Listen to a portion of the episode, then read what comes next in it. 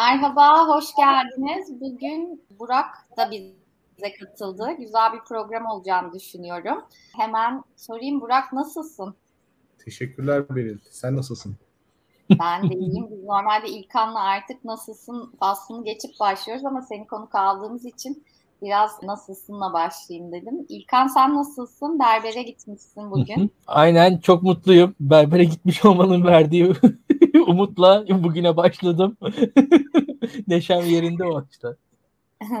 ne diyorsun Burak İlkan'ın bu berber ziyaretine? Erkekler için berber çok önemli bir hadisedir hayatlarında. Benim 20 yıllık arkadaşım aynı zamanda mahalle berberim. Ve ben Melike'nin baskıları sonucunda çünkü çok kötü kesiyordu Melike'nin fikrine göre. Lüks bir kuaföre gitmeye başladım Paris. Yalnız Paris gerçekten değişik bir yer. Yani berber lavabosu yok mesela. Hani normalde berber insanın kafasını öne eğer ve saçını yıkar ya burada arkaya yatırıyoruz. Böyle, böyle değişik bir şey yani. Ve çok güzel oluyordu. Ama içimde çok büyük bir huzursuzluk vardı arkadaşlar. Yani sürekli olarak bir ihanet etmişlik hissi. Levent'le karşılaşıyoruz. Ben buna şey diyorum. Abi işte ben uzağa taşındım. Orada bir berber var. Oraya gidiyorum. Çok sık gelip giderim. Yalan söylüyorum yani adama. Sonra evi taşıdık. Aynı mahalleye geldik tekrar. Taşınma bitti oturduk ve hemen Levent'e mesaj attım. Abi ben taşındım yarın geleceğim falan diye. Şimdi saçlarım çok iyi değil. Farkındayım bunun. Ama müthiş bir iç huzuruyla yaşıyorum. Böyle bir şey yani. Erkekler için berber böyle bir şey. Ya şöyle söyleyeyim. Türkiye'de aslında metal kültürünün uzun saçlı erkeklerin falan sayısının artmasının sebebi zaten bu. Başka şehirlere taşınan üniversite öğrencilerinin saçları o yüzden uzuyor. Berber bulamıyorlar tek. Doğru. Bir de şöyle bir şey varmış. Kellerin işi daha zormuş berberde. Onların daha uzun ve özel böyle ihtimamlı bir bakıma ihtiyacı oluyormuş. Ben de onu öğrenmiştim. Cevher olan daha da ot bitmezmiş derler. Doğru söylüyorsun. Haklısın. Keller hakkında başka istihbaratın varsa onları paylaşırsan. onları da bilahare paylaşacağım. Şimdi yani gündem gündemin en önemli meselesi aslında bu KPSS'nin iptal edilmesi yeni takvimde 17 Eylül'de oluşturulacakmış. Yani yapılan KPSS iptal edildi. Çünkü işte 7 iklim yayınlarındaki sorularla aynı sorular e, kullanıldığı öne sürüldü, iddia edildi. Bunun üzerine Cumhurbaşkanı Erdoğan'ın talimatıyla işte Devlet Denetleme Kurulu ve YÖK inceleme başlattı.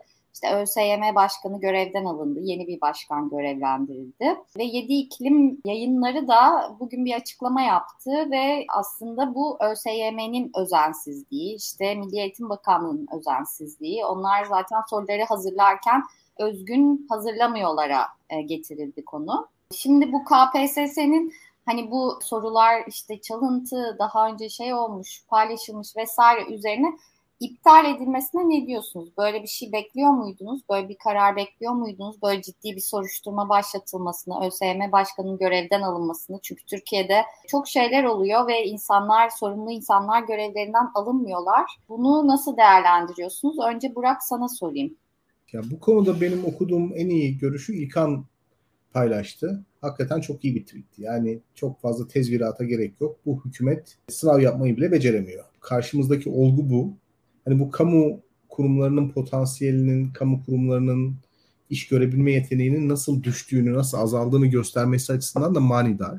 Bu tabii hepimizin katıldığı bir fikir. Hoşumuza da gidiyor ama beraberinde tartışmanın aslında iki farklı eksende ilerleyebileceğini gösteriyor. Bir taraftan bu meseleyi şaibeli bulanlar var. Yeniden daha önceki ÖSYM skandallarına benzer bir şebeke mi var ve yeniden devlet içerisinde bir kadrolaşma eğilimi mi var? Şimdi bunun bu tip şeyler olduğuna da eminim ben. Onu da söyleyeyim. Yani kesinlikle ÖSYM siyasi etkiden bağımsız ve pür teknik, profesyonel, özel bir kurum değil. Onun, onun da farkındayım ve ÖSYM üzerinde büyük bir kargaşa olduğunu söyleyebilirim. Bu aslında Türkiye'nin karanlık yüzünde de sürekli olarak konuşulan bir şeydi yani. Anadolu üniversitelerinin mesela dil puanı sıkıntısı vardı. ÖSYM içerisinde 2006 ya da 2007 olması lazım. Bir şebeke çökertilmişti hatırlarsanız. Yani işte dil puanını geçip doçent olamayan akademisyenlere ÖSYM içerisinde bazı işte kişiler sınav skoru veriyor falan gibi. Yani sınavı merkezi yaptığınız zaman bu tip siyasi baskılar mutlaka oluyor. İşte bu Fethullahçıların soru sızdırma meselesi. Bu çok daha vahimdi. Şu anda olan şey de mutlaka siyasi kadrolaşmayla alakalı bazı kişilerin menfaatlerini hitap eden bir tarafı kesinlikle vardır. Devlet içerisinde işte siyasete bulanmış çıkar diyorum ben buna. Aslında kişiler kendi bencil çıkarlarını savunuyorlar ama bunu siyasi bir davaymış gibi sunuyor. Bunun böyle bir boyutu kesinlikle var. Ya bu dolayısıyla bu şaibe söylemi üzerinden ilerleyebiliriz. Şaibe söylemi üzerinden ilerlediğimiz zaman tabii bana bence orada Tayyip Erdoğan'a çok fazla vurabileceğimiz, çok fazla kaybettirebileceğimiz bir alan yok. Çünkü Tayyip Bey daha önce şaibe söylemlerinin muhatabı oldu. Ya bu insanlara sahip çıkıyor ve bu şeyleri bastırıyor. Bu ayrı bir şey. Yani itiraz edenleri marjinalleştiriyor. Eylemin kendisi marjinal bir eylem aslında. Gayri hukuki. Ama Tayyip Bey'in marifeti bunu kabul etmeyen, buna itiraz eden insanları marjinalleştirmek. Bunu bu, bu yöntemi izleyebilirdi. Veyahut yani ÖSYM başkanını görevden alıp devlet denetleme kurulunu görevlendirmek ve hükümetin de sanki büyük bir oyuna geliyormuşçasına, bunun kurbanıymışçasına hareket etmesi Tayyip Bey'i bu işin içerisinden sıyırabilir. Yani şaibe söylemi Tayyip Bey'i yıpratan, onun bu işte parmağı olduğu kanaati uyandıran bir söylem değil bence. Bunun içerisinden sıyrılma yeteneğine sahip bir politikacı. İster sahip çıksın, ister kovsun bu yeteneğe sahip. Ama İlkan'ın söylediği bu beceriksizlik argümanı hakikaten çok önemli. Yani sınav yapmayı beceremeyen ve sürekli ÖSYM ile ilgili başını belaya sokan bir hükümet var. Şuna benziyor yani hani yolsuzluk ve israf arasında bir söylem farklılığı var ya İmamoğlu'nun yerel seçimler öncesi kullandığı. Yolsuzluk deyince aslında AK Parti seçmene pek etki etmiyor. Onu normalleştirmiş, doğallaştırmış bir seçmen var. Çünkü yolsuzluğun kategorik olarak önlenebilir olacağına dair kafasında bir fikir oluşmuyor. Yani yerine gelen insan da yolsuzluk yapabilir. Herkes yolsuzluk yapıyor. Toplumda böyle bir kültür var diyebilir. Ama israf denildiği zaman nasıl bir beceriksizliği, har vurup harman savurmayı ima ediyorsa, işaret ediyorsa burada da beceriksizlik argümanı açıkçası bence o derecede etkili. Yani neticede hükümet bir hizmeti veremiyor. Şuna benziyor yani suyunuz akmıyor. Birisi çıkıp diyor ki hükümet suları bilerek vermiyor ki işte su satışları artsın. Bu çok fazla alıcı bulunmayabilir ama Birisi de gelip diyor ki daha sana evine su getirecek bir hükümet yok. Bunu beceremiyor falan. Şimdi bu beceriksizlik argümanı hakikaten daha yıpratıcı. Dolayısıyla ben beceriksizlik üzerinden ilerlemek istiyorum. Ötekisi doğru bile olsa yani. Şaibeli, siyasi hesaplar var, kadrolaşma hesapları vardır. Hatta ben bu hükümet değiştikten sonra ÖSYM'nin çok daha kabahatli yani sadece KPSS değil ÖSS ile alakalı da kabahatli çıkacağı çok durumlar olduğunu da düşünüyorum. Son 6 senede üniversitede üniversite sınavında ilk 100'e giren, ilk 1000'e giren, ilk 10 bine, 100 bine giren öğrencilerin lise mezuniyet durumları incelendiği zaman çok şaşırtıcı sonuçlar çıkacak mesela. Ben yani şimdiden biraz bunun ipucunu vereyim. Daha farklı şeyler çıkabilir. Bunların hepsine de inanıyorum vardır. Fakat ilerlenmesi gereken hattın bir beceriksizlik hattı olduğu kanaatindeyim. İlkan sen ne diyorsun? Tabii Burak da biraz bahsetti ama önceki sınavlarla ilgili de mesela daha önce de böyle iddialar vardı. Benzer durumlar yaşandı. Kesinlikle kamuda çalışanlara bir yeterlilik testi yapılmalı.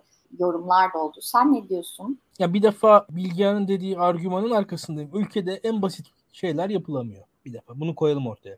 Onun dışında nedir? Bu olan şey aslında bir sürecin sonucu ve bu bunun arkası olduğunu herkes iyi kötü biliyor. Yani bu iş sadece bu andan ibaret değil. Bilgehan'ın mesela eski argümanlarından gidelim. Türkiye'de şu hükümet elindeki rantı dağıtarak aslında iş yapıyor ve dağıtacağı rant kalmadı artık buralar rant alanı haline gelmiş durumda. Bizler atamalara dair eskiden torpil duyuyorduk artık rüşvet duyuyoruz. Yani şöyle söyleyeyim evet. memurlardan rüşvet alınarak atama yapılıyor diye. Şimdi bu artık başka bir boyuta gelmiş durumda. Yani siz bir yere atanmak için ben böyle bir şey eskiden bilmiyordum. Yani bundan 20 yıl önce de torpil diye şeyler duyuyorduk ama ya bir memur olmak için birinin rüşvet verdiğini ben duymamıştım. Artık bayağı yaygınlaştığını, herkesin böyle hikayelere e, en azından tanık şahit en azından duyduğunu biliyoruz. Öyle kulak misafiri olduğunu biliyoruz. Şimdi ülkede artık işlerin boyutları artıyor, boyutları değişiyor. Yani biz bazı şeyleri kanıksıyoruz.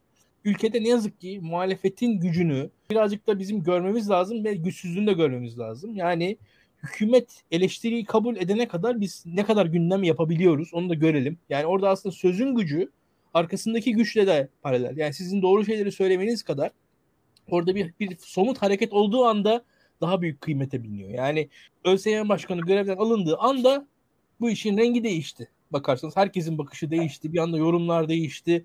Ya herkes işte muhaliflerin de bakışı değişti. Bakmayın yani siz ona. Sırf iktidar tarafının falan bakışı değişmedi. Muhaliflerin bakışı değişti konuya. Bu aslında muhalefetin de birazcık üzerinde durması gereken bir şey diye düşünüyorum ben. Bir de işin bu tarafı var. Bunun dışında da evet çok basit bir mesele ama bu basit mesele çözülemiyor çünkü bu ranta da ihtiyaç duyuyorlar demek ki. Yani belli bir yağma artık var ortada benim gördüğüm kadarıyla. Biz bunun tahmin etmediğimiz yerlerde, tahmin etmediğimiz şekillerde de işlediğini göreceğiz. Yani ÖSYM'yi, ÖSS'yi falan geçtim ben. Yani daha yani çok daha enteresan sınavlarda enteresan şeyler var aslında şu an Türkiye'de. Evet. Yani orada daha küçük sınavlar var, çeşitli kurum sınavları var. Bunları biz duyuyoruz.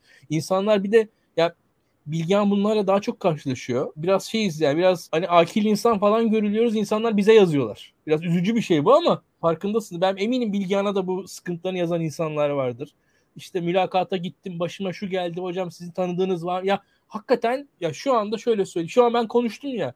ya bir iki tane falan DM gelir bana yani bu anda. Eminim yani Bilgehan'a geliyordur. İşte şu şuraya atanamadım, şu sınava girdim, şu mülakatta şunu sordular. İnanılmaz bir şey hakikaten. Genç insanların hayatları bunlar. Bunlar orada aslında ipin ucunda diyelim. Yani hakikaten yazıktır, günahtır. Ee, üzücü bir şey. Burada daha en azından muhalefet olarak daha sert, daha dikkatli de olmamız gerekiyor. Onu da, onu da görüyorum. Ve evet ortada bariz bir beceriksizlik var. Yani olayın sebebi, yani olayın sebebini birileri bulur.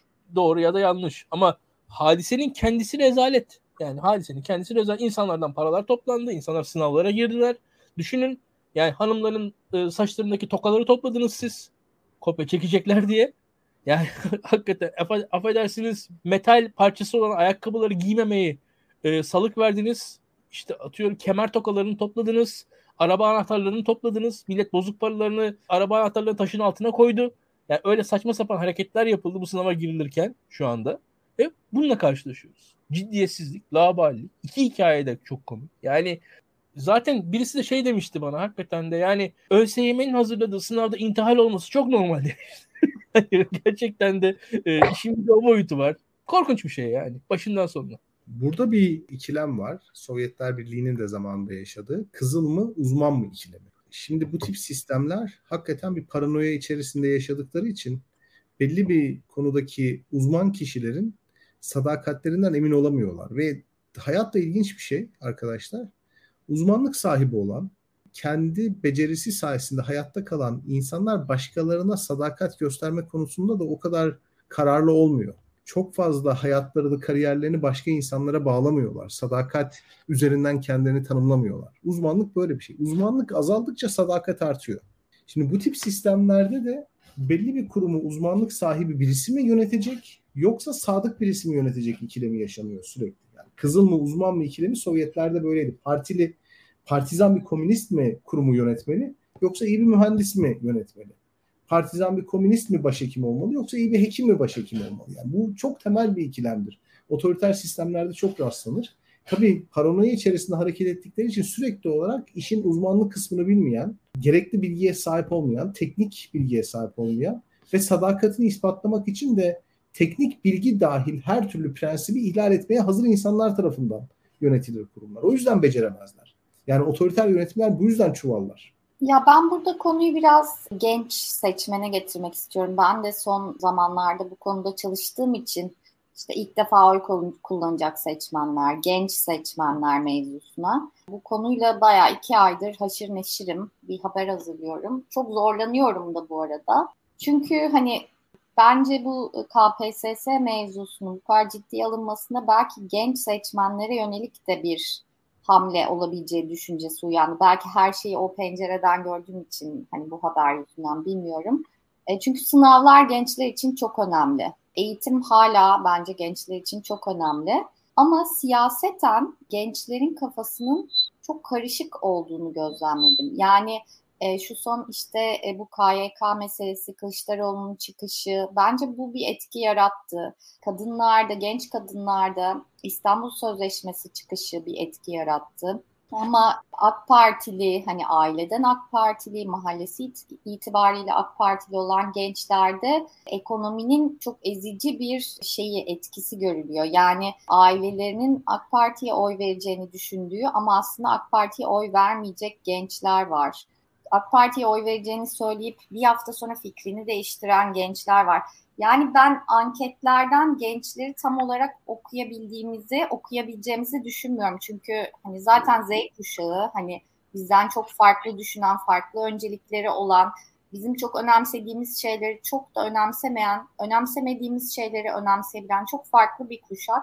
Orada yani oraya yönelik bir ağırlık verilmeye başlandığını düşünüyorum. Orada bir özellikle hükümet kanadında eksiklikler hissedildiğini düşünüyorum. Oraya yönelik hamleler olabileceğini düşünüyorum. Yani e, mantıken öyle ilerleyeceğini düşünüyorum. Biraz bu sınav meselesini de ona bağlıyorum. Sizi de merak ediyorum. Ne düşünüyorsunuz? Çünkü ben mesela yine anket meselesine getirdim bir ucundan ama gençleri tam olarak anketlerde doğru görebildiğimizi düşünmüyorum. Yani Zafer Partisi'nin gençlerde yükselmesi, AK Partili olduğunu söyleyen gençlerin fikirlerini çok kolay değiştirmesi, işte hükümetle hani o duygusal bağı kuramamaları, ailelerin kurdukları duygusal bağı kuramamaları falan muhalefetin gençler konusunda çok güçlendiğini düşünüyorum diyeyim. Ya dijitalleşen bir siyaset var Beril. Yani bizler öğrenciyken işte her hafta cuma günü sivil toplum örgütünün veya bir düşünce kulübünün toplantılarına giderdik muhtemelen. Bu şekilde siyasallaşırdık. Veyahut işte arkadaş çevremizin okuduğu kitaplar vardı. Bu şekilde siyasallaşırdık. E, öğrenci kulüpleri vardı. Bu şekilde siyasallaşırdık. Yani bizlerin aslında siyasal bir komünitesi vardı ve e, birbirimize sosyalleşerek e, siyasal hayata adım atmış insanlarız biz. Yani gerçek insanlarla konuşan, gerçek sohbetlere müdahil olan, gerçek kitaplar okuyan insanlardık. Şimdi dijitalleşen siyaset, dijital milliyetçilik, dijital liberalizm ya da işte dijital devrimcilik. Yani bu tip kavramlar aslında bence durumu çok iyi özetliyor. Çünkü bilgiye ulaşım yolu yeni nesilde hakikaten çok daha pratik. Yani caps'ler üzerinden veya daha etkili fenomenler üzerinden ilerliyorlar. Şimdi bu aslında bir sıkıntı yaratıyor. Çünkü tutarlı bir çerçeve içerisinde değiller. Ya belki iyi bir şey çünkü bizim kuşakta ve daha önceki kuşaklarda böyle sıkça fikir değiştirmek de çok makbul bir şey değildi. Yani çok hani kolay değil. Bütün arkadaş çevreniz değişirdi. Yani hani mesela fik- fikir değiştiren adam bir de arkadaş çevresini değiştiriyordu. Böyle dış, dışlanıyordu böyle böyle şeyler vardı. Şimdi bu insanlar için o çok önemli değil. Çünkü girdikleri sosyalleşme ilişkisi dijital ortamlar üzerinden e, yaşandığı için hani çok kolay salınabiliyorlar. Onun bir yükü yok. Yani fikir değiştirmenin bir yükü yok. Ve inandıkları değerleri de capsler, imajlar ve kısa slogan cümleler üzerinden benimsedikleri için daha hoşlarına giden bir imaj, daha hoşlarına giden e, slogan, daha iyi küfreden bir e, influencer buldukları zaman onun peşinden gidiyorlar. Yani dolayısıyla mesele biraz da bilgiye erişim kaynaklarıyla alakalı bir şey. Z kuşağının hakikaten doğru sosyalleşmesi ya da doğru siyasallaşması pek mümkün olmadı. Türkiye'de buna çok izin vermedi. Yani 15 Temmuz sonrası mesela bir STK'ya gitmek ya da bir derneğe sürekli olarak gidip gelmek falan bunlar riskli işler haline geldi. Yani insanlar korktular. Ben mesela Özgürlük Araştırmalar Derneği'nin seminerlerine giderdim. Kalabalık olurdu yani 30-40 kişi gelirdi. 15 Temmuz'dan sonraki ilk seminere 9 kişi falan gelmişti yani. Çünkü insanlar korkuyor. Acaba bu gidip geldiğim sendika, acaba bu gidip geldiğim dernek, acaba bu görüştüğüm insan, acaba benim bu sosyalleşmeye çalıştığım arkadaşlar devlet tarafından makbul görülür mü görülmez mi? Başım belaya girer mi girmez mi? Yani dolayısıyla insanlar gerçekten evlerine çekildiler. Belki biraz ekonominin de bunda etkisi oldu. Pandeminin etkisi oldu. Yani insani sohbetler daha maliyet oluşturan ilişkilerden ziyade daha dijital bir siyasallaşma yolu seçildi. Türkiye'de herkes siyaseti çok ucuz, çok böyle nasıl desem kalitesiz siyaset konuşuluyor. E bu, bu da dijital ortamlarda yapılıyor. Yani hepimiz tanık oluyoruz buna. Dolayısıyla her türlü marjinal, her türlü böyle abuk sabuk fikirle gelen kişinin de şansı var burada. Ve sosyal medya zaten herhangi bir düşüncenin, herhangi bir duygunun olabildiğince vulgar, olabildiğince infial yaratacak şekilde ifade edilmesini dikte ediyor. Yani aksi takdirde bir şey söylediğiniz zaman ilgi çekmiyorsunuz. Yani sansasyon yaratmanız lazım, tepki çekmeniz lazım, etkileşim almanız lazım, infial yaratmanız lazım. Yani tam karşılığı bu. Herhangi bir huzursuz. Mesela altılı masadan çok rahatsız olabilirsiniz. Ben altılı masayı eleştirebilirim. Eleştiriyoruz. Bir senedir bize yaptığımız iş bu. Altılı masayı eleştiriyoruz. Muhalefet stratejisini eleştiriyoruz. Biz çok iyi izlenmiyoruz. Ama mesela bağıra çağıra, küfürle, hakaretle yani insanları infiale sürükleyecek şekilde altılı masa karşıtlığı yapsak herhalde daha fazla izleniriz. Yani ya da sosyal medyada daha çok ilgi çekeriz. Bu işler böyle. Şimdi bu da beraberinde hakikaten siyaseti çok kalitesizleştiren bir bir noktaya sürüklüyor. Dolayısıyla gençler o kadar da kaliteli yollardan, o kadar da nitelikli yollardan siyasete angaje olmuyorlar. Ben çok kavranamayacağı kanaatindeyim. Yani anketler üzerinden e, Z kuşağının çok net bir profilinin çıkartılamayacağı kanaatindeyim bu yüzden. E, buna kesinlikle katılıyorum. Yani tabii onların bambaşka bir dünyası vardı. Senin de dediğin gibi bilgiye erişim işte TikTok üzerinden, Instagram üzerinden.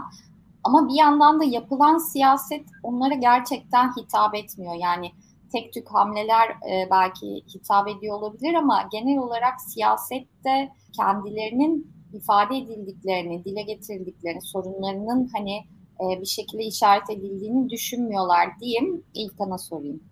Şimdi bir defa anketlerde de gençlerde belli bir yönelim gözükse de anketleri birazcık da dikkatle okuduğumuzda şunu görüyoruz. Gerçekten ben mesela kararsız seçmen, seçime katılmayacak seçmenin sayısının az olduğunu düşünen analistlerden birisiyim. Anketlerin hatta evet. bunu abarttığını düşünenlerden birisiyim. Ama anketler gençler konusunda haklı. Gençlerde muhtemelen belli doğrultular var ama mesela şu an muhalefete de bir yakınlığı var gençliğin doğru.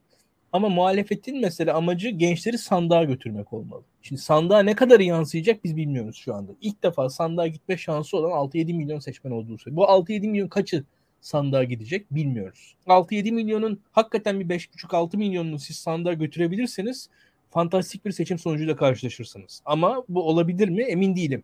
Ya burada mesele sandığa götürtüp götürememek e, noktasında olacaktır diye düşünüyorum. Bunun haricinde de şu var. Gençler konusunda gençlerin şöyle bir avantajı var yaşlılara göre. Ben çok böyle gençleri öven birisi değilimdir bu tarz konularda ama 20 yıldır Tayyip Erdoğan oy veren birisi Tayyip Erdoğan'ın yanlışlarına da ortaktır. Kendini en azından öyle hisseder. Ortak olmasa bile öyle hisseder. Yani ve ondan dolayı da hatalarını görme konusunda da kendi kendisine dair bir e, kendisini de yanlışlamış olacaktır. Tayyip Erdoğan hatalı bulduğu zaman kendisini de hatalı görmüş olacaktır. Ve bu kendisine dair de bir yüzleşme sürecini içerecektir. Farklı partiye oy vermesi. Şimdi fakat gencin böyle bir bağı yok. Tayyip Erdoğan'ın hatalarına, suçlarına, yanlışlarına, günahlarına ortak değil. Şimdi aynen, sonuçta, aynen öyle. Yani o, o genci de farklılaştıran şey bu. Sonuçta 40 yaşındaki, 50 yaşındaki, 60 yaşındaki kadınlar ve erkekler e, oy verdikleri kişilerin 20 yıl boyunca, 30 yıl boyunca oy verdikleri kişilerin yanlışlarını, hatalarını, günahlarına ortak olarak görüyorlar. Yolsuzluklarını ortak olarak görüyorlar ki israf deniyor işte. Orada yani sonuçta o yüzden de yolsuzluğu kabul etmek istemiyor. Gözünde görse bile bazı. Sonuçta kendini ortak hissediyor bazen olan bitene. O yüzden de ortak olmasa da o yüzden de onu ya biraz daha yandan lafı söylüyorsunuz. Onun da sebebi o aslında. Orada ama gençler burada daha doğrudan pek de bir bağ olmadan sonuçta televizyonda gördükleri bir karakter. Birazcık da içine doğdukları bir şey. Onun dışına çıkabiliyorlar. Ama burada gençleri sandığa nasıl götüreceğiz? Götürecek muhalefet sorusu zor bir soru. Bir ara hatırlarsınız yani e, her parti bir rapçi buluyordu, bir şarkı falan yapıyordu yani. iyice komik bir noktaya gidiyordu. hakikaten herkes ya bu mu bu mu yani hani hakikaten o, o rapçinin gazına gelip oy veren bir genç varsa yani cidden oy verme hakkı alınsın elinden yani. Bu çok komik bir şey. Ve bir yandan da bir diğer tarafta şu gençlerin talepleri. Şimdi gençlerin talepleri nedir talebi? Eğitim.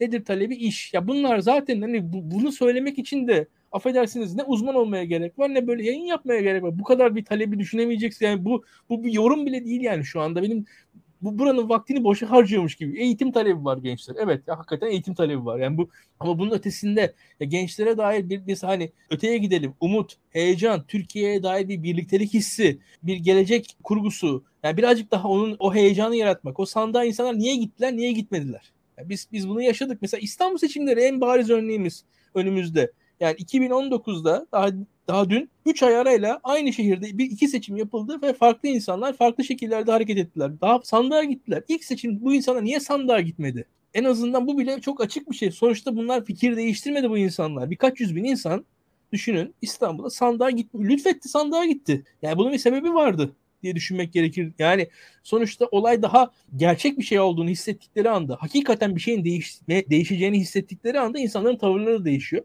Ben bunun evet. gençlere daha da fazla olacağını düşünüyorum. Gençler orada şöyle bir durum var. Biz değişimin gençlerden geleceğini düşünüyoruz ama esasında değişim kendisi geldiği zaman gençleri peşinden sürükleyebilir gibi geliyor bana. Daha tam tersine daha yaşanma olasılığını yüksek görüyorum bu arada. Her zaman siyasete gençler girdiği zaman hep olumlu şeyler olmadı. Ben bunu hep söylüyorum. Yani bunun otoriter rejimlerin gençlik hareketlerini falan da üstüne hatırlayarak söylüyorum. Birazcık o Bilge'nin anlattığı yüzeysellik, işte caps'lerle konuşma falan o bir aslında o gençlerin otoriter rejimler tarafından siyasetin içerisine sokulma çabasının da bir parçası evet. o. Yani Yani orada da orada öyle bir sıkıntı da var. Yani orada öyle bir sloganlarla konuşarak. Hatta İlkan bu tip keyfi yönetimler tam otoriter demeyelim de keyfi evet. lider odaklı yani karizmatik lider etrafında şekillenen yönetimler gençler için önemli fırsatlar doğuruyor. Çünkü o kurumsal hiyerarşileri bypass etme imkanı var. O yüzden 28 yaşında bir birisi gidip istatistik kurumunda şube müdürü falan olabiliyor. Genel müdür olabiliyor. Yani. Ya da bir şey yani, şey olabiliyor. Anlatabiliyor işte muyum? Yani? kültür devrimi aslında şu kendisine kendi otoriterliğine karşı engel olabilecek parti aparatlarını yok ediyor. Ve bir yandan doğrudan ulaşıyor. En alta ulaşıyor ve ya orada bir ihbar ağları yap- düzenleniyor zaten. Bir şekilde insanlar, çocuklar babalarını, annelerini ihbar etmeye falan başlıyorlar. Zaten istenen şey bu. Yani o, o sistem tamamen böyle. Herkes birbirini gözetliyor. Yani. Apolitiklik meselesini tekrar tartışmamız gerekiyor. Yani benim Türkiye'de yani hep beraber topyekün siyasete bu kadar ilgili olmamız ve siyaset konuşmamız çok rahatsız olduğum bir konu. Onu onu söylemem gerekiyor yani. Hani mesela normal olan gencin sandığa gitmemesi zaten. Yani normal olan bu. Hani cumartesi akşamı partileyip sabah pazar uyanamadık abi ne yapalım bakacağız artık falan demesi yani. Genç de biraz biraz böyle oldu. Hani böyle hayatını değiştirecek bir seçim psikolojisiyle sürekli yaşayan, sürekli olarak seferber olmaya hazır, sürekli olarak bir siyasi parti liderini desteklemek zorunda hisseden ya da bir figürü desteklemek zorunda hisseden. Dolayısıyla diğerlerini de gömen, yani diğer onun rakiplerini de gömen, olabildiğince şeytanlaştıran, bunu da böyle daha müstehcen, daha vulgar bir dille ifade eden. Yani bu benim beni rahatsız, rahatsız eden şey gençlerin sandığa gitmemesi değil. Gençlerin bu şekilde siyasallaşması. Hı hı. Açık söylemek gerekirse. Bu çok yanlış siyasallaşma. Buna karşı olarak partilerin de ortaya koyduğu doğru yöntemler yok. Sivil toplumun da yok. Mesela hani şapkayı önümüze koyup düşünelim İlkan. Biz daktiloyu kurduk. Şimdi genel itibariyle liberal gençler üç ev üzerinden sosyalleşiyordu, siyasallaşıyordu değil mi? Yani biz mesela çok temel eğitim programları düzenlemedik, liberalizm seminerleri yapma, o işleri boş verdik. Başka şeylere odaklandık artık. Yani mesela biz de hani burada doğru bir kanal sunamadık yani. Sonra bakıyoruz işte at eti yerim, kadın döverim, aşıya olmam falan böyle tipler özel mülkiyete inanırım, at eti yerim. Böyle tipler var yani. Hani liberalizmi bu zannediyor adam. Ya hepimizde hata var. Sivil toplumda da siyasi partiler yani bu yeni kuşağı doğru siyasallaştıramadık maalesef. Bir de şöyle bir şey eklemek istiyorum. Bence kuşaksal bir fark da var. Yani dediğim gibi on, o kuşaktaki öncelikler, önemli olan şeyler e, bizim hayatta önem verdiğimiz, öncelik verdiğimiz şeyler değil. Dolayısıyla şöyle bir zorluğu da var bence genç seçmenin. ilk defa oy kullanacak seç, seçmenin. Muhalefet her şeyi yapabilir, elinden gelen her şeyi yapabilir. Ama yine son anda onları sandığa götürmeye ikna edemeyebilir. Anlatabiliyor muyum? Yani yine orada başka öncelikleri olabilir onların. Ee, bir de şunu fark ettim. Şimdi o kuşakta şey var. Daha iyi imkanlı olan bir iş. Ee, bir yerde uzun süre kalmak ve yükselmenin önemi yok yani. Daha iyi imkanları varsa bir işin küçük ya da büyük fark etmiyor. Çok çabuk iş değiştirilebiliyor. Aslında onlardan önceki kuşaklarda başlamış bir durum. Dolayısıyla sürekli bir dönüşüm var o kuşakta. Bu da herkes, o kuşaktaki herkes bu şekilde davrandığı için, işte farklı öncelikleri olduğu için iş yeriyle öyle bir biz, yani bizden önceki ya da bizim jenerasyonun kurduğu bağları kurmadığı için aslında maaşları bir anlamda yüksek tutuyor. Yani enteresan bir şekilde maaşlar insanları tutmak için bir şekilde yükseliyor. Yani çalışan insanın sürekli değişiyor olması maaşları e, bir seviyede tutuyor gibi anladım ben. O da enteresan bir ekonomi yaratıyor. Yani onların da tabii ki ekonomik zorlukları vesaire var ama o kuşaksal hareketlilikleri de o ekonomilerini belli bir seviyede tutuyor gibi. Çünkü insanlar hani e, onun altına e, para verdiğinde birini bulamıyor. Tutmak için belki daha fazla para veriyor. İşte imkanlarını şey yapıyor gibi enteresan bir ekonomik döngüsü var gibi gördüm. Tabii ki bunu hani kendi gözlemlerimden yola çıkarak söylüyorum. Bana o enteresan geldi. Bir de işte bir tweet atmıştım farklı siyasi görüşlerden gençlere ulaşmak için. Orada Kılıçdaroğlu'nun isminin çok geçtiğini söyleyebilirim. Belki 100 mesaj geldi. Tabii bu bizim kendi balonumuzun etkisi de olabilir ama e, yüz mesajın çoğu Kılıçdaroğlu veya işte muhalefet kimi aday gösterirse ona oy vereceğiz dedi. O benim dikkatimi çekti. diyeyim konuyu altılı masa ve adaylığa getireyim. Beril'cim bir şey söyleyeceğim. Şimdi bir kitap okuyorum. Macar Aha. yazar Şandor Maray'ın. Bu da da bir boşanma. Bu din yani Budapeşte de bir boşanma Hı. Yargıcının hayatı. Şimdi ya bu tip düşünceler bizim kafamızda var ama işte 1960'larda şöyle bir şey yazmış adam. Yani şu anda bizim serzenişlerimizin aynısını yazmış. Ailelerin en genç kuşakları aşırılıkların yarattığı uçurumların kıyısında dans ediyorlardı. Onları bir araya getiren ortak nokta bu toplumsal huzursuzluğun eski kuşakların önlemleriyle ortadan kaldırılamayacağıydı. Eski kuşaklar bir lütuf gibi sundukları ama artık etkisiz kalan sözüm ona iyiliksever yardımlarıyla bu yükselen dalgayı önleyemeyeceklerdi. Yukarıda olsun aşağıda olsun bir yerlerde Burcu ve evlerinin bulunduğu apartmanlarda gençler bir şeylerin hazırlıklarını yapıyorlardı. Bundan emindi. Emin olduğu başka bir nokta da şuydu. O artık kendini hiç mi hiç genç hissetmiyordu. 2022'ye has bir durum da değil yani 1960'larda da orta yaşlarına yaklaşan insanlar gençler hakkında böyle şeyler düşünüyor. Yani bu Hadi. gençlerin yani biz aslında gençler hakkında konuşurken belki de kendimiz hakkında konuşuyor olabiliriz şu anda. Yani kendi semptomumuzu da ortaya koyuyor olabiliriz. Yüksek ihtimalle öyle. Yüksek ihtimalle öyle. Peki bu altılı masa adettendir sorayım altılı masa ve adaylık mevzusunu. Şimdi son zamanlarda Mansur Yavaş'ın ismi daha sık zikredil, zikredilmeye başlandı. Ne diyorsun Burak? Altılı Masa'nın adayının kim olmasını bekliyorsun ve Mansur Yavaş isminin son zamanlarda daha sık dile getirilmesi acaba onun da aday onun aday olacağı yoksa onun da aday olacağı şeklinde yorumlanabilir mi? Son zamanlarda da konuşuyorum. Altılı Masa'nın ciddi anlamda bir sorunu var. E, bu da altılı masa siyasetsiz bir alan yarattı, normatif bir alan yarattı. Yani parlamenter sisteme geçiş gibi bir amaç üzerinden bir araya geldiler ve başkan adayını da demokrasi aşığı sıfatıyla tanımladılar. Dolayısıyla altılı masa kendi kendine bir amaca ulaşacak, demokrasi amacına ulaşacak bir vasıtaymış gibi gözükse de aslında başka bir amacın vasıtası da olabilir. Çünkü bize bunu düşündüren de Cumhuriyet Halk Partisi Genel Başkanı Genel Başkanı Kemal Kılıçdaroğlu'nun adaylık süreci, onun adaylığını çok arzu eden CHP'lilerin gizleyemedikleri heyecanları ve bir şekilde bir tarafta somut yol haritası, somut aday konuşulmasın diye bir araya gelmiş altılı masa dururken öteki tarafta sürekli olarak Kemal Bey'in kişisel karizmasının pohpohlanarak somut vaatlerin verilmesi. Hayat altılı masa partileri için durdu. Siyaset onlar için öldü. Hepsi kutsal bir yolun yolcusu haline geldiler. Kemal Bey'in çağrısıyla yaptılar bunu. Kötü değil, iyi değil. Bunu tartışmıyorum şu anda. Fakat siyaset Kemal Bey için ve onun Cumhurbaşkanı olmasını isteyenler için durmadı. Şimdi dolayısıyla bu altılı masanın diğer partileri için çok büyük bir sıkıntı. Yani eğer siyasetten konuşuyorsak, siyaset iktidar paylaşımıyla alakalı bir şeyse ve iktidar paylaşımı çıkarları inliyorsa, çıkarlarda güç, güçle alakalıysa altılı masanın diğer partileri tabii burada kendi güçlerinin nispetinde bir karşı hamle yapmak zorundalar. Şimdi anket şirketleri satın alarak diğer partilerin oyunu düşük göstererek yüksek bunları şey yapamazsınız. Yani bunu önleyemezsiniz. İnsanlar genel itibariyle aşağı yukarı toplumdaki karşılıklarını biliyorlar siyasetçiler.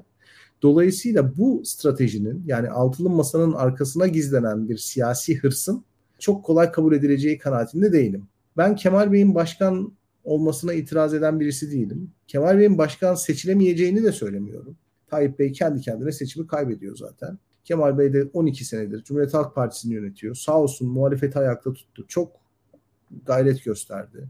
Bizlere de çok moral verdiği zamanlar olmuştur önemli bir muhalefet lideri. Türkiye siyasi tarih açısından çok önemli bir figür. Benim bir itirazım yok. Benim buradaki itirazım Kemal Bey'in başkan adaylığını meşrulaştırmak için kullanılan uhrevi, ahlaki bir şekilde organize edilen altılı masa stratejisi. Altılı masa aslında pür e, bencil bir siyasi çıkarı maskelemek için, onu gizlemek için kullanılıyor olabilir. Bu da diğer partilerin tabii ki buna itirazını beraberinde getirecek. Mansur Yavaş gibi isimler burada çok önem kazanıyor tabii ki. Çünkü bu altılı masanın başkan adayını e, siyasi hırslardan arındıran, başkan adayını adeta melekleştiren, peygamberleştiren tavrı açıkçası biraz Cumhuriyet Halk Partisi'nin kendi içindeki sıkıntılarının da sonucuydu. Yani Ekrem İmamoğlu'nun Cumhurbaşkanı adayı olmasına yönelik tepkinin de sonucuydu. Dolayısıyla yani nan Ekrem İmamoğlu bir profil çizdiler. Yani Ekrem İmamoğlu'na bir kimlik atadıktan sonra o atanan kimliğin olmayanı, antisi üzerinden bir profil çizildi. Bu da siyasete bulaşmayan hemen parlamenter sisteme geçebilecek bir liderdi. Fakat yani bu yöntem Ekrem İmamoğlu'nu bertaraf ediyor. Kemal Bey'in adaylığının önünü açıyor. Ama diğer beş partinin rolü hakkında da hiçbir şey söylemiyor. Ya yani onlar figüran gibi, dekor gibi bir şey haline geliyorlar. Ama Cumhuriyet Halk Partisi'nin %25 oyu var. %55 oy almak istiyor. Dolayısıyla o %55 oyu almak için %30'luk bir kesimin de temsilcisiyle müzakere yapmak zorunda. Siyasi pazarlık yapmak zorunda. Mesela bu şekilde ilerleseydi Kemal Bey bence çok iğrenç olmazdı yani. Hani siyasetten bu kadar iğrenmeye gerek yok. Siyaset pazarlık işidir. Yani Meral Hanım'la otursaydı ya da işte diğer aktörlerle pazarlık yapsaydı, aday olacağını söyleseydi bence burada bu kadar kıyamet kopmazdı. Ama çok dolan başlı bir yolu seçtiler. Dolan başlı yolda hakikaten bir dayatmaya dönüşmek üzere şu anda. Cumhuriyet Halk Partisi Genel Başkan Yardımcıları durup durup böyle bir hani adayımız Kemal Kılıçdaroğlu'dur diye beyanatlar veriyorlar. İşte akşamları izliyoruz. Cumhuriyet Halk Partisi olarak diyor benim amacım tabii ki kendi siyasi çıkarımı maksimize etmek. Parti temsilcileri söylüyor bunu. Şimdi böyle olunca da diğer partiler de Cumhuriyet Halk Partisi'nin menfaati için kurulmuş vakıflar değil. Onlar da siyasi parti neticede. Üyeleri var. Bu partiler için çalışan insanlar var. Onların da siyasi hırsları var. E, o yüzden orada bir tepki ortaya çıkıyor ve tepki kendisini Mansur Yavaş şeklinde gösterebilir. E, ve tekrar Kemal Bey'e anketlerde dördüncü çıktı ve Mansur Bey'in seçimi mutlaka kazanacak derecede popüler olduğu, dolayısıyla riske atılmayacak bir durum olduğu söylenebilir. Ama bu diğer partilerin gerçekten Mansur Bey'i başkan adayı olarak görmelerinden kaynaklanmaz. Kemal Bey'in yaptığı dayatmaya bir tepki olarak izledikleri strateji olarak düşünülmeli. Peki İlkan sen Burak'ın dedikleriyle ilgili ne diyorsun?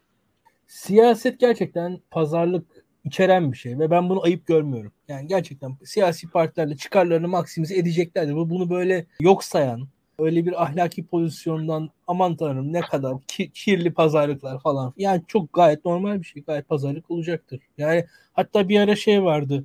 İstanbul Belediyesi atamalarında bir Cumhuriyet Halk Partisi biri bir yere atanmış falan. Bu Twitter'da ortalık inlemişti falan. Ben, yani şaşkınlıkla izlemiştim. Bu da mesela Z kuşağı özelliği verir. Yani onu söyleyebilirim sana. Bazen konuları fazla ahlakileştirebiliyor Z kuşağının özelliklerinden bir tanesi de bu. Öyleyse bu, bu konularda ben birazcık daha realist bakmaktan yanayım. Kılıçdaroğlu pozisyonunda da şunu söyleyeyim.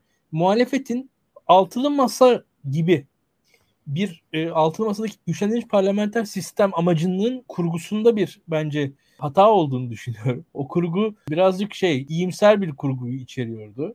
Yani orada aslında yani e, altılı masanın bir ve muhalefetin bir seçim galibiyetinin arkasından muhalefete yakınlaşacak bir MHP, işte atıyorum dağılacak bir AK Parti falan öngörülüyordu. Ben onun çok gerçekçi olduğunu düşünmüyorum. Bu hikayenin bu tarafının bir defa. Burada aslında yani %50 artı yarımlık bir galibiyet. İşte 301 tane milletvekilini muhalefetin bulmasının yeterli olmayacağını düşünüyorum. Hatta aslında orada 400 vekil iddiasıyla muhalefet çıksaydı ortaya mesela vekil diyorum ben. Yani burada çok ciddi bir şey söylüyorum. Hani %51 değil. 400 vekil bayağı bir şey demektir. Sizin ortaya çok şey koymanız gerekir artık ondan sonra. O iddiaya daha farklı bir hareket yani planı seçerdi muhalefet kendisine diye düşünüyorum. Çünkü buradaki hedef güçlendirilmiş parlamenter sistem konulunca biraz orada zaten biraz fark edildi. Seçmen hiçbir şey ifade etmiyor. Yani Allah'tan Kılıçdaroğlu vaatler falan vermeye başladı da birazcık biz kendimize geldik. Ben bir muhalif olarak daha rahat yürür hale geldim yani. Ortada bir daha bir şey en azından şey çünkü 20 yıllık AK Parti iktidarından sonra muhalefet iktidara gelecek ve yönetmeyecek neredeyse. Vaat oydu yani bir ara. O seviyeye düşmüştük bir sene önce falan. Biz hatta şeydi böyle Hani o, orada da artık o ahlaki sevi muhalefet gelecek hiç kimse atamayacak her şey yerli yerinde kalacak ama ya bu, bu o nokta neredeyse şeydi yani Tayyip Erdoğan istese olmayacak bir kurgu muhalif bir entelektüeller tarafından kurgulanıyordu neredeyse. Hatta şu şunları şunları şunları şunları yapacak başka hiçbir şey yapmayacak diye öyle bir iyice daha da daraltalım daha da daraltalım. Yani o kadar daraltılıyordu bir, ki bir ara hiç, hiç yönetemeyecekler ülkeyi noktasına gelen neredeyse kayyum idaresinden daha aşağı bir seviyede bir yönetim tasarlan. Yani Cumhurbaşkanlığı kayyumu gibi bir şey tasarlanıyordu. Yani açık konuşayım Cumhurbaşkanlığı kayyumu gibi bir tasarım Türk halkına hakarettir yani. O öyle bir şey olmayacak. Zaten onun olmayacağı ortaya çıktı ki Kılıçdaroğlu şu anda mesela daha yüksek sesli. Daha ciddi konuşmaya başladı. Birazcık daha kendini göstermeye başladı. Şu an bir şekilde Ama dağıtıyor işte o da. Evet işte ama yani mantığı çünkü realite bu ya orada bir yönetilmesi gereken bir ülke var. Biz ben seçimden 3 ay sonra soracağım enflasyon neden bu noktada diye. Ben seçimden 3 ay sonra dolar kurunu soracağım. Yani ben kendim soracağım. Şimdi bu yani önemli bir şu bir şu konuda mutabıkız. Yani güçlü bir iradenin, güçlü bir yol haritasının ve rehabilitasyon döneminin bir iradeyle yürütülmesi gerektiğine mutabıkız. Bunu söylüyoruz zaten. Hı hı, tabii. Fakat bunun ya mesela böyle bir rol olmalı. Birisi bu rolü oynamalı. Kabine mimarisi, işte bürokratik atamalar bence çok öncesinden de belli olmalı yani. Bunlar net bir şekilde yönetmeye geldiğini söylemeli muhalefet. Bir lider etrafında, bir aday etrafında birleşmede her neyse. Bu konuda mutabıkız.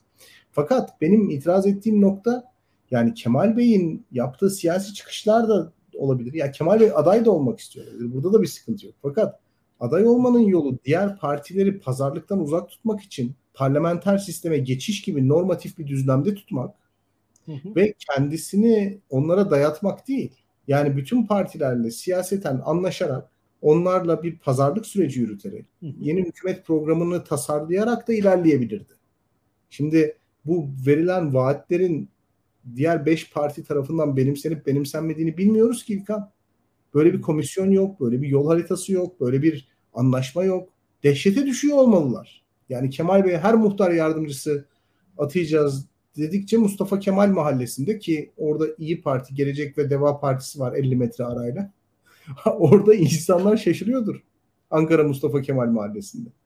Hani anlatabiliyor muyum? Şimdi tamam moral ya ben de moral veren, bir şeyler açıklayan, proje sunan lider istiyorum ama bir taraftan beş partiyi altılı masayla kitleyip bir taraftan hiç yarınlar yokmuşçasına siyaset yapmak da biraz hani bana çok mantıklı gelmiyor.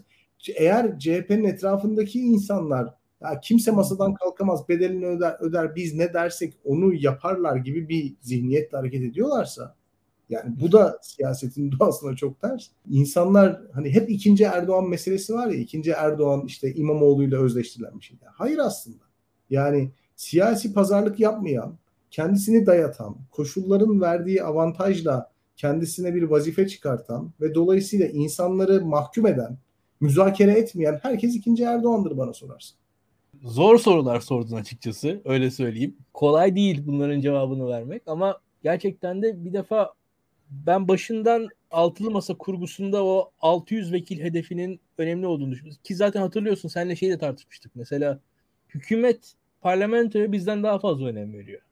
Yani bir seçim yasası değişikliği yapıldı ve biz onu sessizlikle izledik. Tabii. Muhalefet tabii, olarak. Tabii. Yani ben onu hakikaten hala şaşkınlığını yaşıyorum. Yani şu an çünkü bu altılı masa denilen yapıyı vesaireyi mesela çok rahat bir araya getirebilir. Daha fazla bir daha iyi bir konu yoktu seçim yasasından başka. Yani Hı bu kadar nötr, bu kadar çünkü seçim yasasına çünkü Saadet Partisi ve Cumhuriyet Halk Partisi aynı heyecanla rahatlıkla karşı çıkabilirler. Hani bu İslam Sözleşmesi falan değil seçim yasası yani. Evet. Ve bu kadar rahat bir konu. O ve o boş geçildi. Ve şöyle söyleyeyim şu an önümüzde seçimler var ve, ve bir yıl sonra yapılırsa yani Nisan ayından sonra seçimler yani mesela o küçük partilerin oyları, küçük partilerin katkıları nasıl olacak? Hangi liste nasıl yapılacak? Ya İyi Parti listesi nerede olacak? CHP listesi nerede olacak? Hangi küçük tam, tam olarak bu işte. Mesela bu partilerle seçim yasasına karşı çıkmak ve 400 milletvekili hedefinde uzlaşmak aslında siyasi bir ittifak tasarlamak anlamına geliyor değil mi? Böyle Ama bir şey. Şöyle bir şey var. Bu rejim değişikliği tasarlıyoruz. Biz daha siyasi ne olabilir bir yandan da? Yani onu da düşünüyorum. Ya ama rejim değişikliği de yani tamam rejim değişikliği tasarlıyoruz ama orada demokrasi gibi soyut birçok insanın konuştuğu zaman farklı bir şeyler anladığı bir kavramdan bahsediyoruz tamam mı? Yani ben mesela Türkiye'de Tayyip Erdoğan'a demokrasi aşığı mısınız diye sorar, sorarsanız evet demokrasi aşığım diyecek. Böyle. Mesela senin söylediğin şey ciddi anlamda müzakereyi, pazarlığı ve işbirliğini zorunlu kılıyor. Ama dikkat edersen o seçim yasasına karşı hiçbir ses çıkmadı muhalefetten. Yani ana partilerden de çıkmadı. CHP'den, İyi Parti'den de çıkmadı müzakere niyeti gerçekten var mı yok mu? Hakikaten ben halen daha bir senedir toplanan altılı masada emin değilim bundan. O açıdan bakarsan iki hafta içerisinde Gelecek Partisi Deva Partisi'nin çatışmasını izledik. Bir taraftan da iş artık hani altılı masa içerisindeki şeylere bakıyoruz. Burada Deva ile Gelecek çatışırken zaten bu hani ne, nasıl bir yerde devam edecek? O da ayrı bir soru yani. Bilmiyorum yani. yani burada geçtim e, alternatif ittifak arayışı içerisindelermiş. Yani mesela bunu görüyoruz.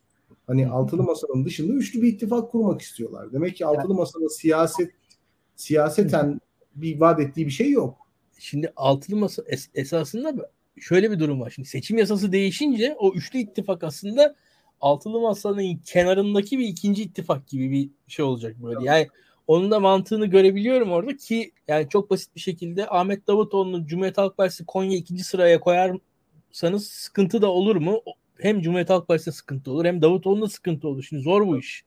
Veyahut da Ali Babacan'ı İyi Parti Kayseri ikinci sıraya yerleştirdiğiniz zaman yani orada hem İyi Partililer hem Ali Babacan'da bir şey olacak. Yani orada o sıralamalar falan kolay değil. Saadet Partisi birazcık daha tecrübeli bir parti. Birazcık daha mütevazi insanların artık yönettiği bir parti ve daha hani ortak bir akılla yönetilen bir parti ama yani mesela o partilerde bir ego da var şimdi. O ego savaşlarını biliyorsun yani kişisel olan gayet de galip de gelebiliyor bir yerden sonra siyasette.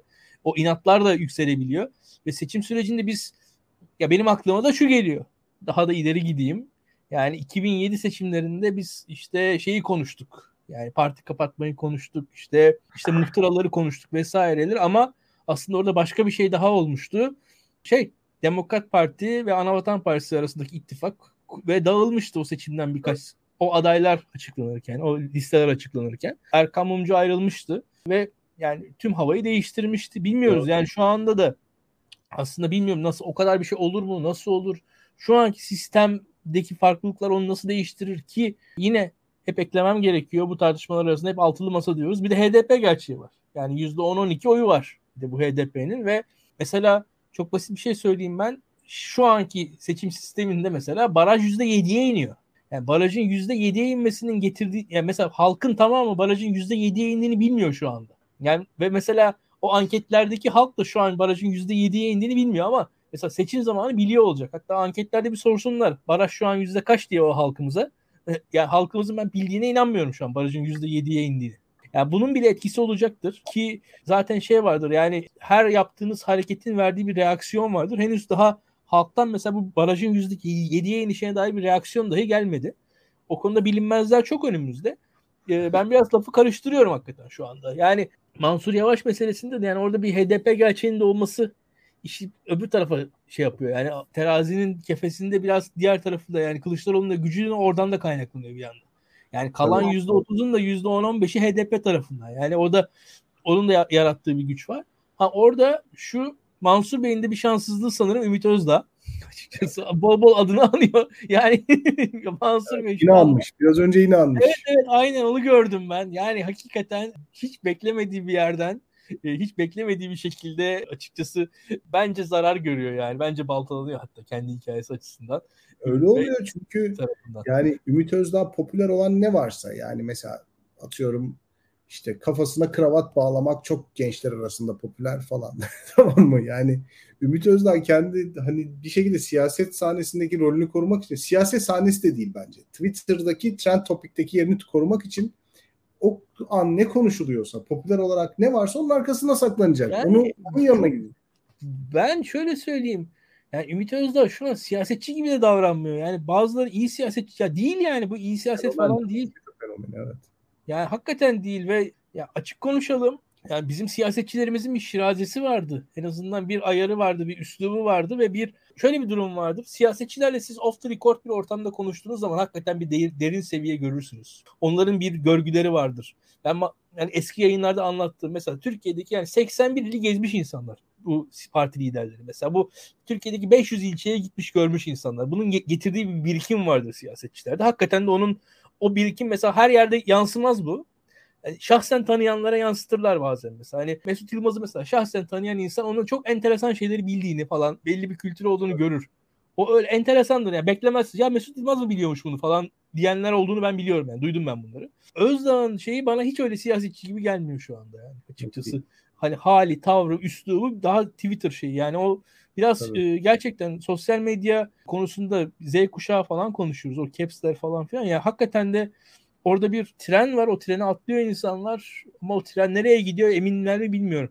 Ama orada Mansur Bey'e tabii bir iş düşüyor. Evet. Yani Evet, evet. Hemen o ilk anda 16 Nisan mıydı? 14 neyse işte sabah programında Ümit Özdağ Mansur Yavaş'ı açıkladıktan sonra hemen çıkıp yani anında çıkıp çok net bir şekilde mesafesini koyması gerekiyordu. Yani Mansur Bey bir hafta bekledikten sonra mesafe koydu. Yani onun hani siyaset yapmama gibi bir stratejisi var ya. Hani hiç konuşmama ama tam eğer bir şey konuşacaksa o andı yani. Kendisini çünkü o uzun süredir uğraştığı siyasetin, polemiklerin dışında tutma işini Ümit Özdağ doğrudan çöpe attı. Yani ben hatta şöyle söyleyeyim. E, bazıları Özdağ ile şey arasındaki ilişki mi falan demişler Mansur Yavaş. Tam tersine. Tam tersine yani. Olan bir tane tam tersidir onun. Birbirlerini pek sevdiklerini de zannetmiyorum. Aynen katılıyorum. Aynen katılıyorum. Hissiyatım, tahminlerim evet. o yönde. Son soruyu soruyorum öyleyse. Bu Kılıçdaroğlu'nun helalleşme açıklaması ve işte aslında bunu yavaş yavaş gerçekleştiriyor. Çeşitli ziyaretler yapıyor. En son Uludere'ye bir ziyaret yaptı. Bu işte katliam aydınlatılacak. Bunu yapanlara hesabı sorulacak. Ölenler geri gelmez ama adalet gelecek dedi. Ne diyorsunuz? Ee, Kılıçdaroğlu bu helalleşme açıklamasının altını somut adımlarla doldurmaya başladı. Ne dersin Burak? Ya Beril ben Kürt meselesinde çözüm sürecinde ortaya konan performansın benzerinin şu anda Kılıçdaroğlu tarafından sergilendiğini düşünüyorum. Sadece söylem düzeyinde daha gönül alan, sempatik gelen ve bir şekilde sorunu nasıl çözeceğini söylemekten ziyade sorunu çözmeye niyeti olduğunu sinyalleyen bir yaklaşım. Yani şimdi baktığınız zaman bizim çözüm sürecinde elimizdeki en somut metin Dolmabahçe mütabakatı öyle değil mi? Dolmabahçe mütabakatını biraz hani dikkatli bir gözle incelediğiniz zaman bölgesel özellik göreceksiniz. Yani bunları konuşmanız gerekecek. Meselenin yöntemi çok hatalıydı çözüm sürecinde. Meclisten saklanan, kamuoyundan saklanan bir süreç ve CHP orada söylemini getirin sorunu mecliste çözelim üzerine kurmuştu. Tamam ama bu ayrı bir şey. Sorun mecliste de çözülebilir. ama CHP'nin o konudaki tavrı hakikaten bence CHP tabanından gizlenen bir tavır şu anda. Şimdi Kürt meselesine dair duyulabilecek en baştan çıkartıcı lafları biz duyduk zaten toplum olarak. Değil mi? Yani AKP çözüm sürecine başladı. Öncesinde milli birlik kardeşlik süreci. Yani çok baştan çıkartıcı laflar duydu mu millet? Demokrasi konusunda, sivilleşme konusunda, işte Avrupa Birliği üyeliği konusunda. Şimdi yalnız en baştan beri söylediğim bu altılı masa meselesindeki mevzu da bu. Çıkar çıkar üzerine ilerleyebilirsiniz. Bu benim midemi bulandırmaz. Siyaset budur. Ahlaki bir söylemde belirleyebilirsiniz ve kaybetmeyi göze alırsınız. Buna da bir şey demiyorum. Fakat çıkarı ahlakın arkasına sakladığınız zaman ve ustaca gizlemeye çalıştığınız zaman bu bir yerde kendisini mutlaka ifşa ediyor. İfşa edecek. Bu bir anlamda şuna geliyor. Yani siyaseten Kürtlerin bir bir şekilde oyuna ihtiyacınız var. Bir şekilde onların sorunlarını çözmenin sinyalini veriyorsunuz. Barışa inandığınızı, birçok kavrama inandığınızı söylüyorsunuz. Fakat ortada halen daha bu sorunu çözeceğinize dair sizi bağlayacak, riske atacak hiçbir söylem yok. Yani ben bu açıdan Kılıçdaroğlu'nun Uludere ziyaretine Tayyip Erdoğan'ın çözüm sürecindeki tavrına da çok benzetiyorum. Kürtlere sizinle çatışmayacak, çözebilecek bir lider sinyali göndermek gibi. O bakımdan yani Kürt sorununun çözümü açısından somut bir adım olarak görmüyorum. Bence Kürtler de görmüyor. Onu size söyleyeyim. Bence Kürtler de görmüyor. Yani Kürtler bence Kemal Bey'e oy verirler ama Uludere'ye gittiği için değil. Tayyip Erdoğan yönetiminden sıkıldıkları, bıktıkları için, bu yönetimi değiştirmek istedikleri için Kemal Bey'e oy verirler. Ama yani Uludere'ye gitmesi daha mı arttırır? Ondan çok emin değilim açıkçası. Bence Ve, sembol, sembolik bir değeri olabilir bunun Kürtler açısından. Ya olabilir. Yani şunu görebilirler. Yani ama Kürtler o sembolik ziyaretleri o kadar çok gördüler ki Beril AK Parti hükümeti ilk Kürdistan lafını kullandı. Kürtçe ilçe isimleri geri verildi. Milliyetçilik ayaklar altına alındı. İşte Barzani geldi, Şivanper yani neler neler gördü ya Kürtler.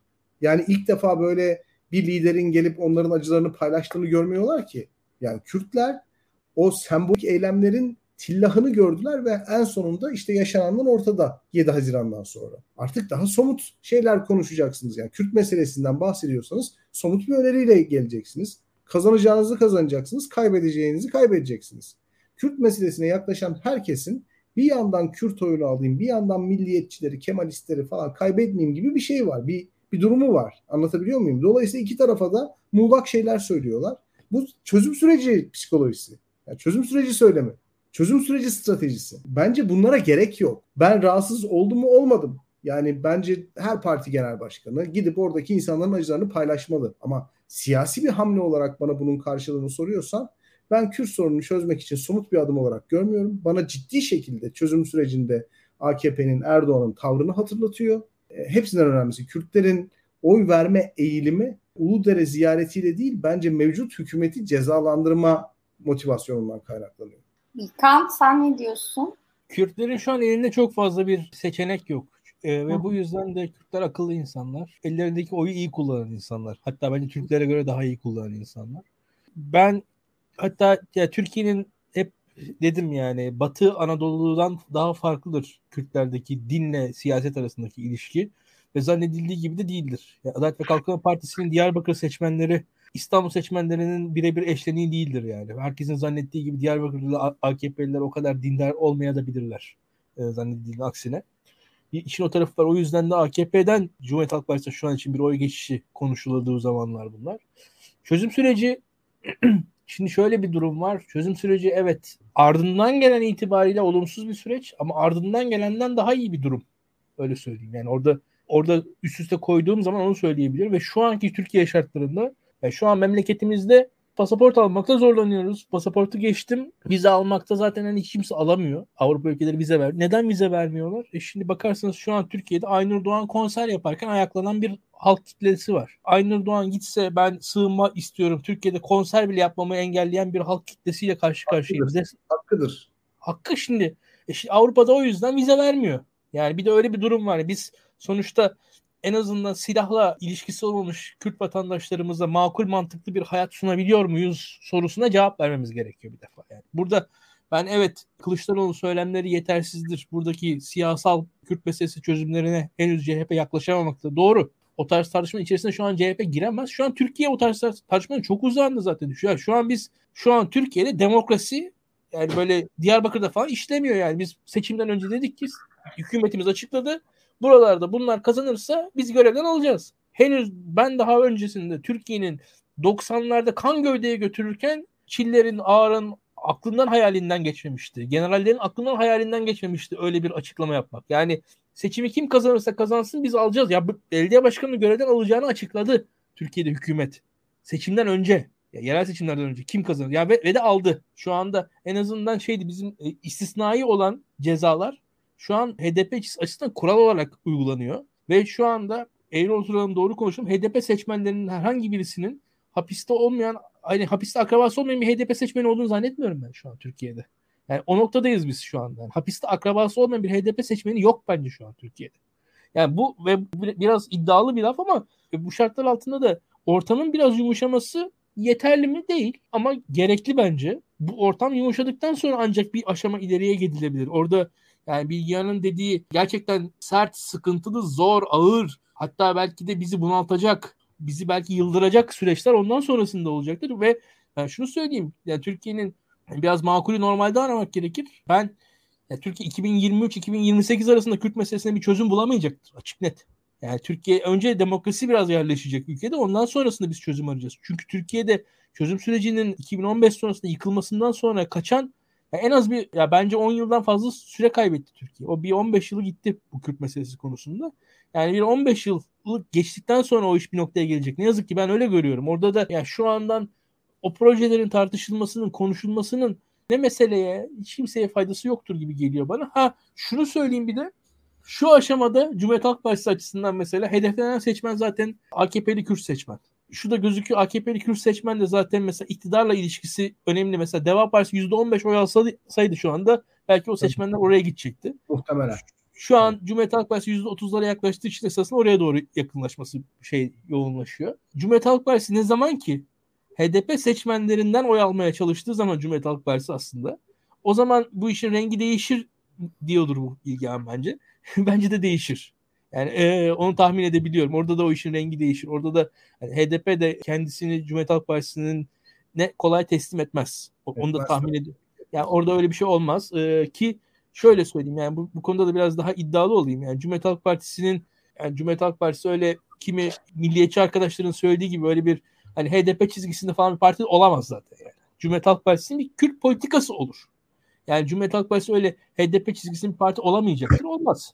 Onun realitesi vardır. Orada Cumhuriyet Halk Partisi'nin yapabilirlikleri vardır. O yapabilirliklerin daha geniş algılayabilir ki CHP de daha öncesinde o bilgen anlatı normatif siyasetten dolayı ya oy verecek olan insanlara oy vermesen diye kovalayan bir zihniyet vardı CHP'de yani. Tabii doğru. bir şekilde en azından oy vermeye yeltendiğin zaman işte sen başörtülüsün, sen şusun, sen busun diye kovalayan bir şey vardı. Şu an aslında henüz daha o işin başlarındayız diye düşünüyorum. Yani o Kürt meselesi ya biraz şey olacak burada üzücü bir şey söylüyorum. Birçok Kürt aydın şey diyor işte Kürt meselesine çözümlerinizi ortaya koyun bu seçimin kaderi böyle belirlenecek. Ya Kürt meselesinin çözümü 2023-2028 arasında olmayacak yani üzgünüm. Ha, sonrasında evet bir çözüm vizyonu konmalıdır bence. O, o iş illa ertelenmemelidir ama gerçekçi de olmak lazım. Şu anki Türkiye'de ya yüz binler hapiste. Yani yüz binler hapiste. Biz e, neden bahsediyoruz? Yani çok çok gitmemiz gereken yollar var gibi geliyor bana. Zaten buranın sık sık bahsettiği o paradigmanın çöktüğü çünkü başta kurulan paradigma Kürt meselesi çözülmeden işte demokrasi gelemez paradigmasıydı. Şimdi paradigma daha ziyade demokratikleşme gelmeden hani bu tür meseleler çözülemez şeklinde kuruluyor. O da aslında İlkan'ın söylediğini doğruluyor diyeyim. Son sözlerinizi alayım sonra kapatacağım. Güzel bir yayın oldu bence. Çok eğlendim. Ee, bir de biz eski arkadaşız izley izleyiciler için. Söyleyelim yani. Hani evet. e, mazimiz var. o yüzden Aynen. güzel program. Ben biraz şey konuşacağım. Bu Cezayirleri dedim aklım gene orada kaldı. Geçen hafta burada Çevik Bir'den bahsetmiştim. Ee, evet. tahliye oldu çok mutlu oldum. Gerçekten de şu an zaten Covid salgını falan var. Yani birazcık cezaevleri konusunda da daha en azından yumuşak davranılması gerektiğini düşünüyorum. Bu işlerde birazcık daha ölçülü olunsun artık. Yani şu an Türkiye şartları ne söyleyeyim ben de bilmiyorum ama e, olan bitenler üzüyor beni. Öyle söyleyeyim. Türkiye'de artık bu sertlik, sertlik, sertlik daha da sertlik taşımıyor toplum. Seçimler de geliyor artık yani artık hükümetten de diyelim bir defa da yani sırf yani birilerini salacaklar tahmin ediyoruz şu anda seçim sürecinde. Orada da illaki yani böyle hırsızlar, katiller falandan yanında birkaç tane de politik olarak içeri girmiş arkadaşımız e, dışarı çıkarsa seviniriz yani onu söyleyebilirim sadece. İkinizin de ağzına sağlık. Burak seni ağırlamak çok güzeldi. Yine gel. Yine Olur. bekliyoruz seni Olur. vaktin olduğu zaman diyeyim. İzleyicilere de çok teşekkür ederim. Yorumlar çok güzeldi. Soruları cevaplayamadık. Biraz şey yoğun bir program oldu. Ama haftayı yine bekliyoruz diyeyim. Herkese iyi akşamlar dileyim.